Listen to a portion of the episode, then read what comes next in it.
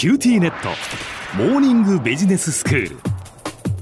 今日の講師は九州大学ビジネススクールで産学連携マネジメントがご専門の高田仁先生です。よろしくお願いします。はいよろしくお願いします。先生今日はどういうお話でしょうか？今日はね九州大学発で技術商業化あの大学の研究成果でどうやってビジネス作るかっていうことを促進するための GAP NEXT っていうプログラムを始めようとしてるんですね、九州大学が、うんはい。この紹介をぜひさせていただきたいと思います。はい、ギャップネクストですか？はい、これはですね、2020年度の国の補正予算で措置されたちょっと予算がありましてですね、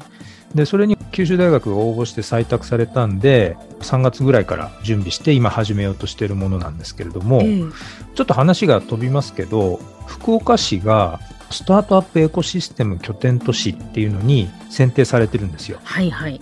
で、これも国によって選定されていて、うん、まあ、福岡市からもっとスタートアップが生まれてくるようにエコシステムを作んなさいよと、うん、いうことが一つあって、それと連動する形で文部科学省の予算がこう作られて、でそれに九州大学が応募して採択されたっていうことなんですね。まあ、何をやるかっていうと、この福岡の地域から大学発のスタートアップ、まあ、そういうのがどんどん出てくるようにっていうのと、うん、そこにはですね、えっと、会社が勝手に生まれるわけないんで、はい、起業家人材が必要なんですね。えー、でその起業家人材の育成も一緒にセットでやんなさいよと。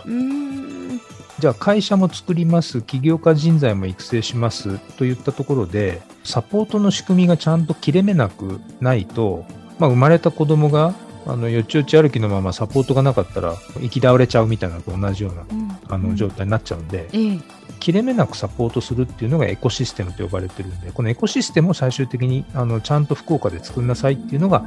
まあ、ミッションなんですね。でそのために九州大学はギャップネクストっていうプログラムを今始めようとしてると。そうなんですね。はい。で、これね、大きく4つ柱があるんですけど、えー、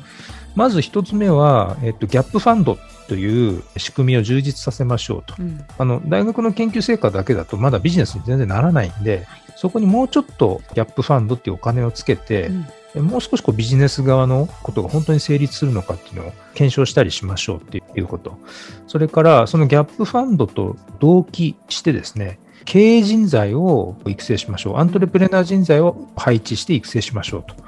これあの、我々プレ CXO 人材って言ってるんですけど、うん CXO って何かって言ったらあのよく CEO とか、え COO とか、はい、経営の責任者のことをそういうふうに呼んだりします。ね。はい、そのまあ CXO、まあ、テクノロジーでもいいし、あの CEO でもいいし、COO でもいいしっていう、あのそういった経営幹部人材を配置して育成しましょうと。でそういうのが2つ目の柱です。はい、あと、3つ目は、アントレプレーナーの教育者ってですね、やっぱりとても少なくて、うん、なので、教育者を育成する Faculty Development って FD っていうんですけど、はい、これをやりましょうっていうのと、最後に、アントレプレーナー実際あの出てきたときに、その人たちを支援するメンターと呼ばれる人だったり、うん、コーチっていう人だったり、まあ、そういう人たちのプールをちゃんと作ってサポートできるようにしましょうっていう、この4つの柱から成り立ってるんです。うん、で、今日はこの前半の2つをですね、えっと、お話ししたいんですけど、はい、まずあの、ギャップファンドについてです。うん以前からですね、九州大学は独自のギャップファンドって持ってたんですね。えあの、研究成果が本当にこれビジネスなんのっていうのを検証するために、もうちょっと先生データ取ってくださいとか、試作品作ってちょっとユーザー候補に使ってもらいましょうよとか、まあそういう行動を起こすために、旧大の場合、従来は200万円ぐらいの予算、1件あたりですね。えー、っていう予算も作って、コンペで配分してたんですよ。はい。で、それを今回の国の予算がついたことで、1件あたり650万円ぐらいにちょっと金額を大きくアップして、加えてですね、今回、まあ、地域全体でっていうことが、まあ、国からのあの宿題としても言われているので、うん、旧大以外の地域の大学からも応募していいですよという、そういう仕組みになってます。うん、やっぱり資金があるとやれることが増えますよね。そうなんです。基本大学の予算って研究の予算しかないんですよ。えーで、事業家の予算っていうのは、いや、それ先生目的が違うからお金使えませんとか、でそもそも予算が潤沢じゃなかったり、はいはい、いうことがあるので、ビジネスにできるかどうかのための使えるお金ってやっぱすごく便利なんですね。はい。で、そのお金を充実させますっていうのと、はい、で、二つ目なんですけど、プレ CXO 人材。えー、で、要はですね、ギャップファンドお金つけても、先生がこう、えっちらおっちらじゃあ試作品抱えて、企業をこう訪問して回ったりとか、企業の人たちが何を欲しがってるかっていうのを細かく聞いて、それに対して細かく対応できるかっていうと、まあそもそも先生たちそんな時間ないし、うん、でそもそもあの大学の研究者って新しい原理を発見したりするのに心がときめく人たちだから あのビジネスになるかどうかはまあなればいいんだけど、はい、それは誰か別な人やってくんないかなっていうのが、うんうん、まあ先生たちの本音なんですね。まあそうですよね。なので、やっぱりあの起業家人材というか経営者人材の候補を横につけて、研究者に伴走させなきゃいけないんですよ。でそういう人材のことをプレ CXO 人材と言っていて、ビジネスモデルとかですね、そういうのを一緒に考えてもらうと。はい、でそういう人をこう呼んでこようというのが、このギャップネクストの中で考えられています。でその時、実はポイントなのが、あの最近注目を集めている兼業とか副業制度、これを使って、週に1日でいいからこのプロジェクトをやってみない？っていう、そういう形で人を集めてるんですね。まあコロナで遠隔もだいぶインフラができましたんで、東京とか関西にいながら、じゃあ週1、あの大学、球団でプロジェクト関わりますわって言って、いや本当に面白いんだったら、あの移住しますと、うん、福岡に。でそういう人たちもあの出てきてほしいなっていうことも、実はあのそういう潜在的なニーズは結構手堅くあるっていうのはも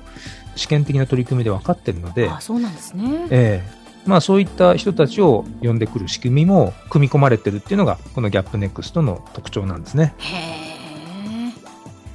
では先生今日のまとめをお願いします。はい、九州大学が中心となってギャップネクストっていうプログラムを開始します。これはギャップファンドの充実だとか、それから兼業や副業制度を使って研究者のプロジェクトに横に経営者候補として伴走していただく人材、こういった人材を配置、育成をするということを通じて、UIJ ターンとかで福岡に、まあ、アントレプレナー人材が戻ってきて、福岡の人材の層が厚くなるということを目論んで、えー、今実行しようとしているものです。今日の講師は九州大学ビジネススクールで産学連携マネジメントがご専門の高田恵先生でした。どうもありがとうございました。はい、ありがとうございました。